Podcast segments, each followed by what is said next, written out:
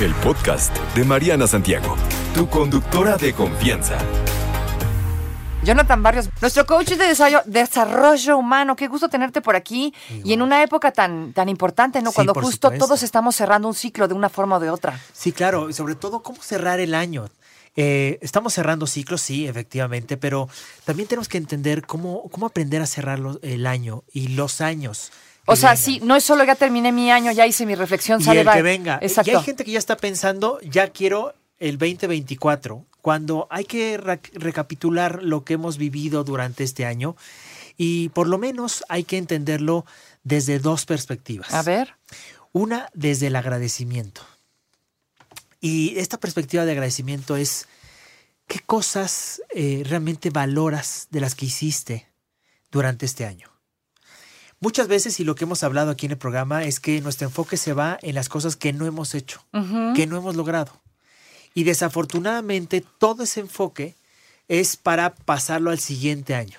Y entonces ya estamos presionados, ya estamos Ajá. pensando en el próximo año sin antes recapitular qué sí hicimos bien, qué sí nos podemos aplaudir. Y una de las cosas que podemos hacer es darte un agradecimiento por cada mes. Ok. De las cosas que hiciste cada mes. O, o sea, un apapacho, ¿no? Un abrazo. El, Exacto. este mes logré esto, este otro mes logré esto otro. Exactamente. Eso es una parte, es, digámoslo así, verte desde una mirada apreciativa. Apreciar las cosas que sí tienes. Yo espero que tengas la suficiente memoria para recordar lo que hiciste durante estos meses. Pero simplemente pon atención a las cosas que pudiste hacer, a las cosas que estuviste en el proceso. Y muchas veces cuando nos enfocamos en el agradecimiento, lo que estamos haciendo es valorar. Y lo que valoramos son tres cosas. Lo que sí hacemos, lo que sí tenemos y lo que sí somos. Ok.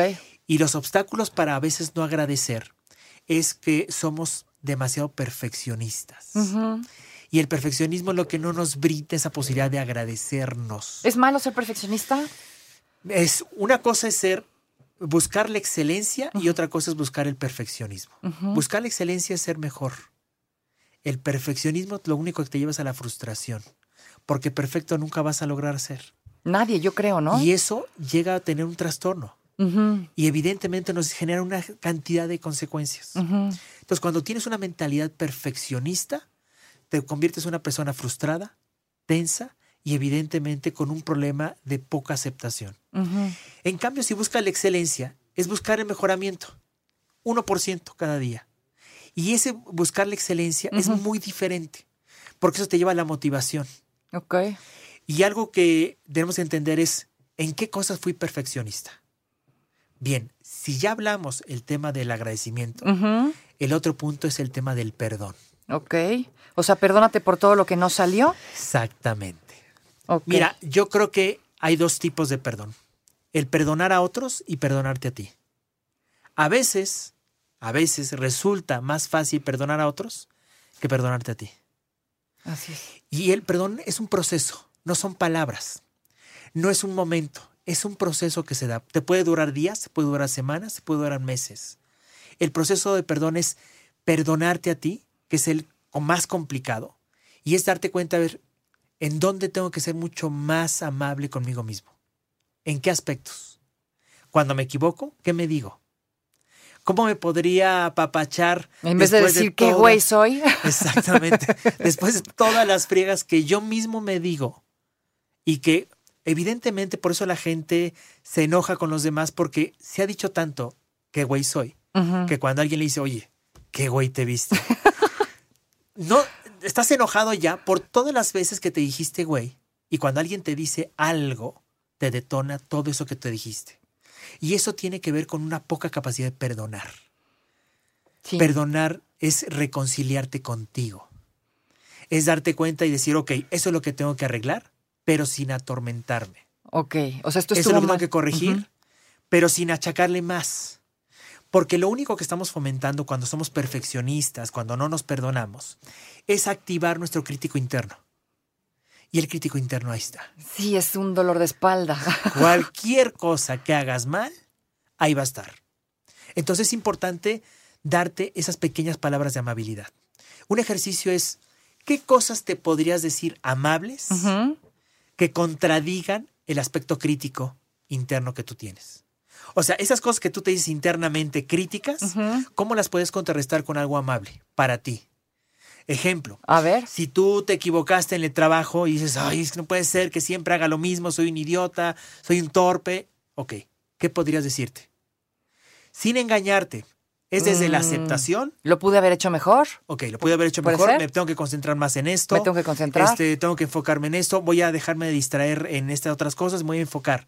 Pero si le agregas este aspecto más crítico, el, el problema se agranda más. La atención la tienes y el nivel de frustración es la que vives constantemente. En que para cerrar mejor es- este año debemos de agradecer, de perdonar a los demás y a nosotros. ¿Y qué más, John? Hay, hay dos cosas que tenemos que poner mucha atención. Una es la capacidad de aceptar. Tenemos que aceptar lo que sucedió. Hay una frase que dice, lo que resistes persiste. Lo que resistes Persiste. persiste. Ok, Pero también hay otra frase que dice, lo que aceptas transforma. ok. Si empiezas a aceptar las cosas, ya tienes un 50% para empezar a arreglar aquello que aceptas. No puedes arreglar nada si no lo has aceptado. Si estás negándolo, si estás resistiendo a que eso no sucedió. Es que hay, hay gente que no quiere arreglarlo, ¿no? Que prefiere seguir en la negación. Exactamente. Entonces lo importante es la aceptación. Que tu punto en este año, para cerrarlo, aceptar las cosas. Va a venir el siguiente para cambiarlo, pero primero acepta. Y en la aceptación va a venir quizá algo de Algo dolor, fuerte. Sí, claro. pero es importante aceptarlo porque es el primer paso para empezar a arreglar una situación. Y el último es cuida tu actitud. Cuida tu actitud. Antes que tu comportamiento está tu actitud. ¿Y qué es la actitud? Es la predisposición interna que determina mi comportamiento. ¿Cómo vas a estar en Navidad? ¿Cómo vas a estar en Año Nuevo? ¿Cuál es tu actitud?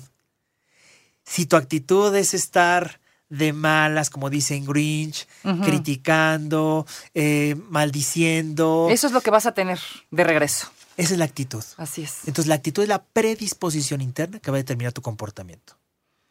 Y es importante que la actitud nos lleve a ser un poco más positivos. Ojo, ser positivo no es pensar en bonito. Ser positivo, como decimos, el pensamiento optimista es optimizar tus recursos. Es decir, de lo que tengo mucho o poco, ¿qué voy a hacer? De eso que me sucedió, ¿qué voy a hacer? Ese es un pensamiento optimista. Un pensamiento realista simplemente es ver la realidad, pero un pensamiento optimista, desde una actitud optimista, es de esto que me está sucediendo, ¿qué puedo hacer de bueno? Bueno, lo que yo les quiero compartir, y eso es una de las cosas para cerrar el año, que esto que hemos hablado, Porque eso de los rituales sí funcionan. es hacer rituales. Eh, los rituales eh, se, ha, se ha visto, y a lo largo de la ciencia de- dentro de la psicología, se ha visto que son importantes. Ujú. Y uno de los rituales que he hecho durante 10 años. Y sí mejora la energía de las Sí, personas, definitivamente. sí. Y es un ritual, créanme que no tiene nada esotérico ni nada religioso, pero sí tiene algo de eh, un crecimiento personal. Y eso lo he hecho durante 10 años y me gustaría compartírselo con ustedes. ¿De qué, qué- qué es lo que van a hacer? ¿Qué es lo que van a necesitar? Van a necesitar dos hojas blancas y un sobre. Espérate, voy a anotar. Dos hojas Dos blancas. hojas blancas y un sobre. Ajá. Esto lo- voy a poner en mi Instagram. Jonathan Barrios Bustos. Nos tagueas para que te compartamos. Sí, sí, sí. Y, y por favor escríbanme y me digan, Jonathan, quiero ese ritual y se los mando en PDF con los pasos. Ok. Pero ahí les voy a contar los pasos. Primer paso es, en una hoja blanco, vas a escribir todos aquellos errores, contratiempos, proyectos que no pudiste acabar, eh, digámoslo así, todo aquello que no te dejó estar en bienestar. Escribe todo aquello que no te dejó estar en bienestar. Errores, contratiempos, todo lo que no te todo dejó aquello hacer. que no te deja estar en bienestar ahorita para cerrar el año. Ok. Entonces, ¿qué vas a hacer con esa hoja? Una vez que escribiste eso, vas o a quemarla o a romperla. ok. Y en el momento que la rompas o que la quemes, con precaución si la vas a quemar, Ajá. pero mientras vas rompiendo lo vas agradeciendo, porque eso que te pasó, esos fracasos, esos errores, todos esos contratiempos, también te hicieron crecer. Entonces, de este, desde esta actitud de agradecimiento y de perdón, vas a ir rompiendo la hoja O quemándola. o quemándola Ok. y vas a ir desechándola. Bien, la segunda hoja, Segunda hoja. vas a utilizar las dos caras de la hoja. La primera cara es, vas a colocar el año, año 23, 2023. Y te vas a hacer tres preguntas. Vas a responder a tres preguntas. La primera pregunta es, ¿de qué estoy más agradecido este año? Sin escribir la pregunta. Sin escribir la pregunta, simplemente puedes colocar la respuesta. Ajá. Número dos, ¿cuál es un logro o cuál fue tu logro más importante este año? Ok. Puedes tener varios, puedes poner los, los diferentes logros, pero escribe un logro, les cual más te, te sea más agrade- agradecido. Y la tercera pregunta es, eh, ¿cuál es algo nuevo que has aprendido durante este año? Algo nuevo. Algo nuevo, puede ser una habilidad, puede ser una materia, puede ser un tema que has aprendido durante este año. Bien, ¿ya lo escribiste? Ahora Corre porque nos queda un minuto. a la siguiente parte, a la siguiente hoja y vas a responder a tres preguntas. Ok. ¿Cuáles son tus proyectos más importantes para el próximo año? Ahí ya pones 2024. Número dos, ¿cómo te visualizas para este próximo año? ¿Cómo te visualizas? Y número tres, ¿qué quieres hacer por los demás para el próximo año? Esta es una muy buena pregunta. Esta hoja, una vez que respondas esas tres preguntas, la doblas, la pones en el sobre, pones diciembre 2024, la vas a sellar y la vas a abrir hasta diciembre 2024 para ver si realmente cumpliste aquello que colocaste. Si quieren los pasos, escríbanme en mi Instagram, porfa. Jonathan Barrios Bustos, Con y con, con gusto se los comparto. JH. JHO. Jonathan Barrios Bustos, allí nos va a compartir este ritual para que lo leamos y lo hagamos con mucha calma. Jonathan, muchísimas gracias. Gracias a ti. Arroba Jonathan Barrios Bustos. El podcast de Mariana Santiago, tu conductora de confianza.